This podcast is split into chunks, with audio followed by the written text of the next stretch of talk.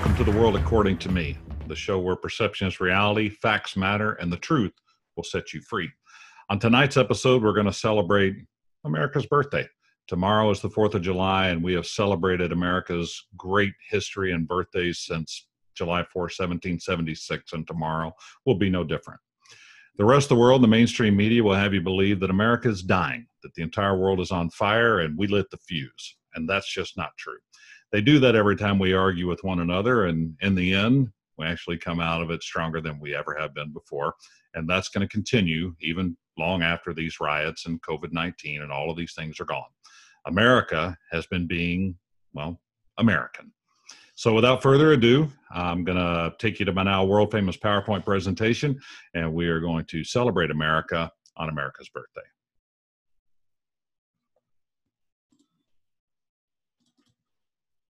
Happy birthday, America. Tonight's episode is Protest, Police, and Stupid People. All things that are, uh, well, I mean, they're just part of American culture. Um, there are several things in this world that are uniquely American. Um, protests are, I don't want to say uniquely American, but unique in the way that we formulate ideas and change our government and write our laws. Um, Americans are actually encouraged through our First Amendment to speak their minds and to protest whenever they feel like things are wrong and they want to change things. They're encouraged to peacefully protest. And don't get me wrong, I understand not all of the protests have been peaceful up until this point, but they typically never are.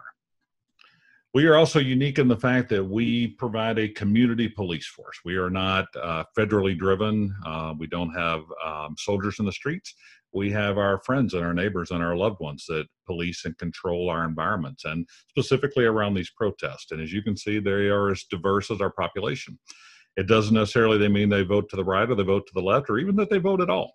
Uh, they are just a very unique um, American slice of our population that has committed themselves to maintaining the peace, serving the public, um, and ensuring that we can continue to do the things that make us uniquely American. Um, other things that are uniquely American are stupid politicians. Um, we have lots of them. Um, typically, they win elections by having the most money, and uh, this time in history would be no different. Um, our stupid politicians are not um, unique to the left or to the right. We have stupid politicians on both sides, and I'm smart enough to know that, and I would never deny it. Um, unfortunately, right now, they just happen to be on the left, and everybody can see them. Um, but the right will pop their ugly, stupid heads up as soon as possible, and, and they will try to outdo the people on the left. But for right now, it happens to be uh, the left, and, and we get that. But we actually support that because that's how things get done in this country. There are a couple stupid politicians I want to bring up today um, that I, I think um, not only define stupidity, but also define uh, how unique it is to be an American because your opinion can influence hundreds and thousands of people um, and ultimately influence law and, and uh, the future direction of this country. Um, the two knuckleheads that I want to talk specifically about tonight are Jenny Durkan, um, who is the mayor of Seattle, who you may remember surrendered her precinct in the middle of downtown Seattle, as well as six to seven city blocks um, to the BLM and the anarchist in downtown Seattle. And they removed the police out of there. And she did it thinking that they would stop burning stuff, and really, they just lit a bigger match. Um, but that's okay because stupid people do stupid things all the time. It's part of being American. Uh, the other dipshit that we're going to talk about, and I use that term with all of the compassion in my heart, is de Blasio.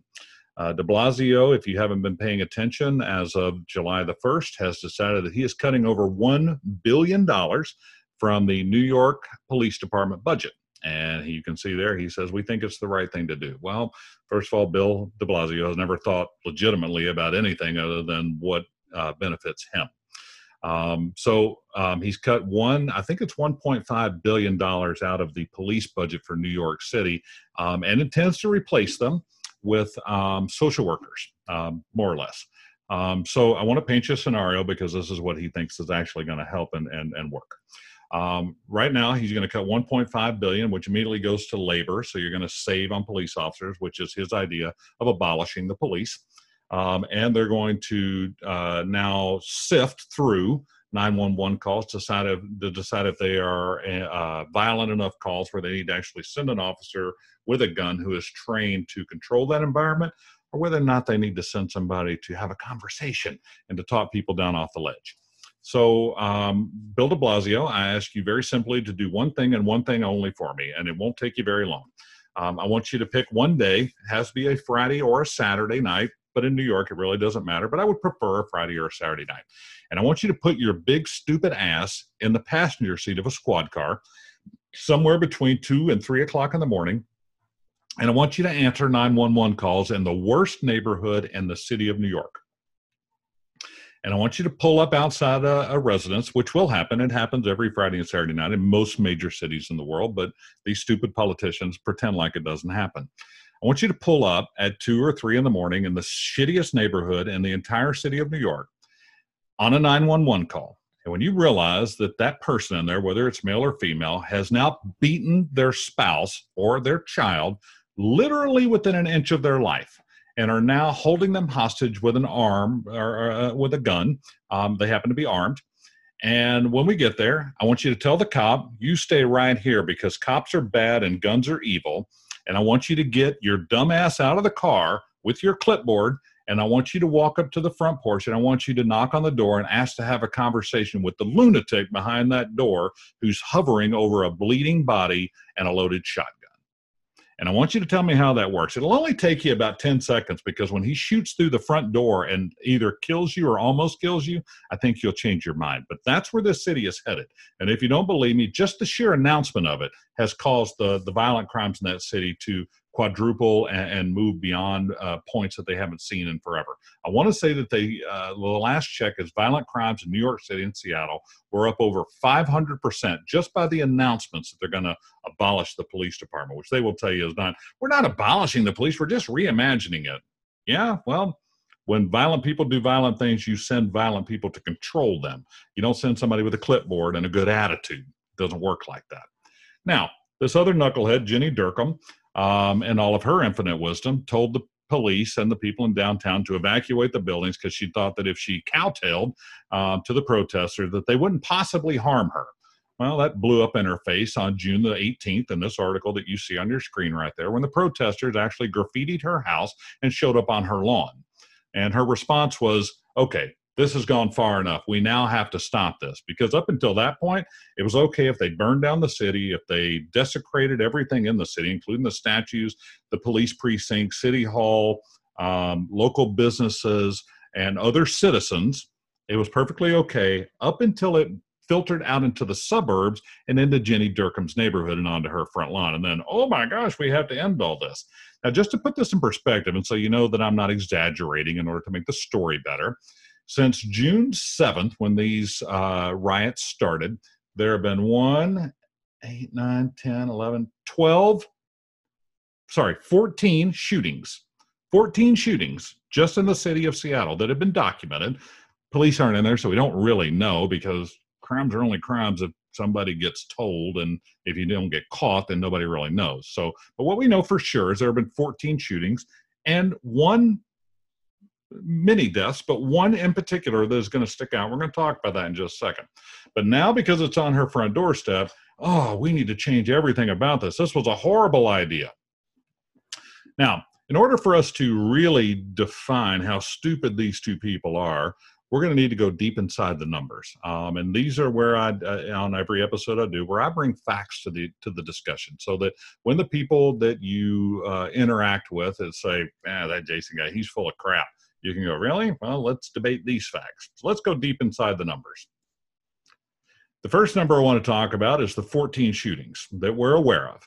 Um, in those 14 shootings, 12 of those shootings were black. They 12 black people got shot. Not shot them. I don't know who shot them, but irrelevant. 12 black people got shot. You told the police to go away. 12 black people got shot. A 16 year old black teen is now dead. There's really no way to put a nice face on it. That kid is dead. He shouldn't have been down there. I get it. His parents should have stopped him. I get it. It's irrelevant. He is 16 years old and he is dead. There have been 120 assaults, 120 plus assaults. There have been six rapes, and this is just in Seattle. And there have been two plus billion dollars in damages, and that's two billion dollars in Seattle and two billion dollars in New York City. Those things are true. Now let's go a little bit deeper into the numbers because anybody can just snatch them out of the headlines, but let's see what that really looks like. So out of the shootings, 12 black shootings, a 16 year old black teen is dead, and there's not one, not one Black Lives Matter protest about that dead teenager. Not one. Now, bear in mind the whole thing that they were protesting is that black people are treated differently than other people, and they are needlessly being killed in the streets of our major cities. A 16 year old black kid is dead. Why aren't you protesting? Well, because it doesn't fit the narrative. Here's the other interesting thing there have been zero anti gun protests. Now, anytime that a white person uses a gun to kill somebody, they want to disarm the entire country. They want you to register every gun that you have. They've actually asked you just to turn them in, to voluntarily give them up. But 14 people got shot here, 12 of which are black, and a 16 year old black kid is dead. There's not one protest. Makes you wonder why, right? Hmm. Out of the 120 plus assaults, not one of them was committed by a cop. Why? Because they told the cops to get out of the city.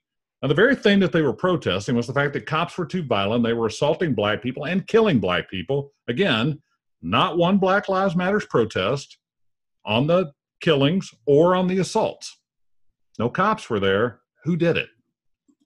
Out of the six rapes, there have been zero press conferences by Gloria Allred. Now, if you don't know who Gloria Allred is, she's an attorney and a very good one, by the way.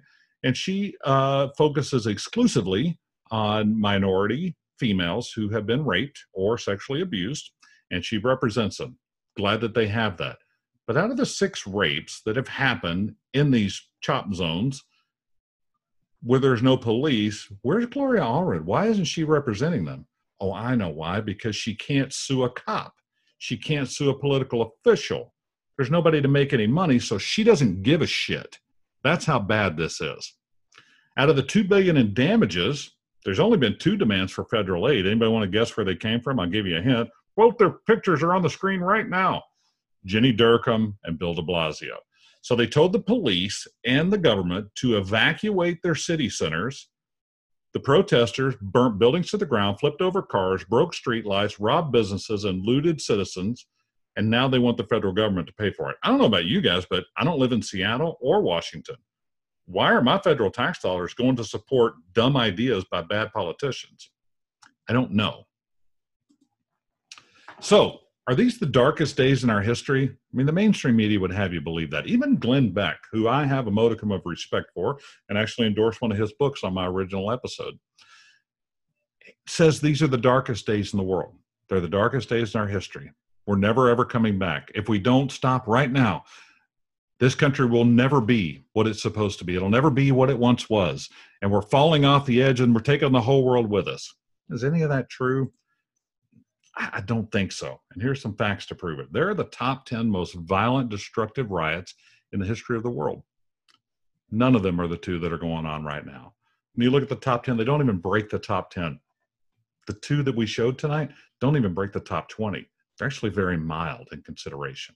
So again, this is America being America. The difference is we're watching it in a 24 hour news cycle and it's violent and it's weird and I get it. But the world's not ending and it's important that you remember that. I mean, good Lord, look at that. 532 AD, 532 AD, 30,000 people died in that riot. We talked about 14. I, 14 is too many. I get it. One dead kid is too many. I get it. But the world's not ending. We need to back away from that. It's not gloom and doom. America is simply being America. So, what are my final thoughts? First, keep calm and carry on. The world is going to continue. We're all going to wake up tomorrow. It'll be the 4th of July. You'll hear fireworks. You'll hear cars running up and down your street at 3 in the morning. There'll be people that drink too much beer and fall in the pool. Everything that always happens on the 4th of July will continue to happen tomorrow on the 4th of July A couple things you need to remember. First, democracy democracy is hard. We talked a little bit about that. If democracy was easy, it would happen all over the world, but it's not. We are the largest country with democracy on the face of the earth.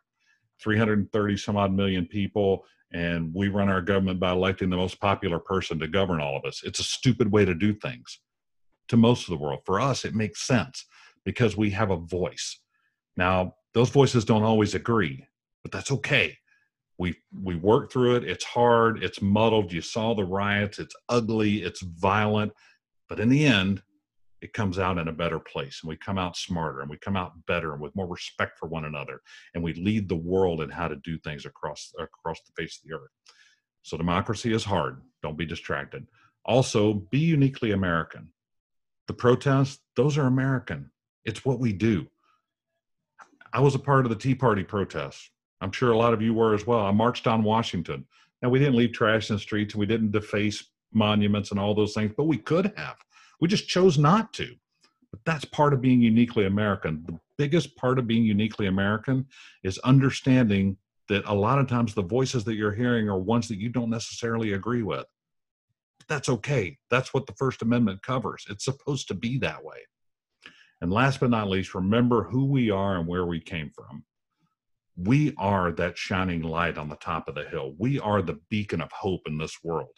That's who we are and we came from other countries where they kicked us out. Most of you ran from other countries. You ran from oppressive governments to come here so that you could stand in the street and you could throw a beer bottle and you could break a window. You shouldn't, and you probably should go to jail if you do it, but you can't. Nobody's going to shoot you for doing that. That's you being uniquely American. That's democracy. That's who we are. That's where we came from. And don't forget those things. In times like this, I'm reminded of a very popular speech, and I want to recite that speech for you today because I think it is, um, I, I, think it's uniquely American, number one, and I, I think it speaks volumes about what's happening in our country and in our streets right now. So bear with me. I'm going to try not to butcher the great Abraham Lincoln, but I wanted to share this with you because I think it's vitally important. Four score and seven years ago, our fathers brought forth on this continent a new nation, conceived in liberty dedicated to the proposition that all men are created equal. Now we are engaged in a great civil war, testing whether that nation or any nation so conceived and so dedicated can long endure. We meet on this great battlefield. We have come to dedicate a portion of that field as a final resting place for those who gave their lives that a nation might live. But in a larger sense, we cannot dedicate nor consecrate this ground. The brave men and women living and dead, who struggled here have consecrated it far above our ability. The world will little note nor long remember what we say here, but it can never forget what they did here. It is for us, the living, to be dedicated to their unfinished work. It is rather for us to be here dedicated to the great task remaining before us, that from those honored dead we take increased devotion to that cause for which they gave the last full measure of devotion. We here resolve that these dead shall not have died in vain, that this nation, under God, shall have a new birth of freedom, and that the government of the people, by the people, and for the people shall not perish from this earth. Abraham Lincoln, Gettysburg, Pennsylvania, November 19, 1863. In short, America will always be America. Since 1976, we are the land of the free because of the brave. Be brave, America. Stand up, enjoy your country, and celebrate its birthday. Peace.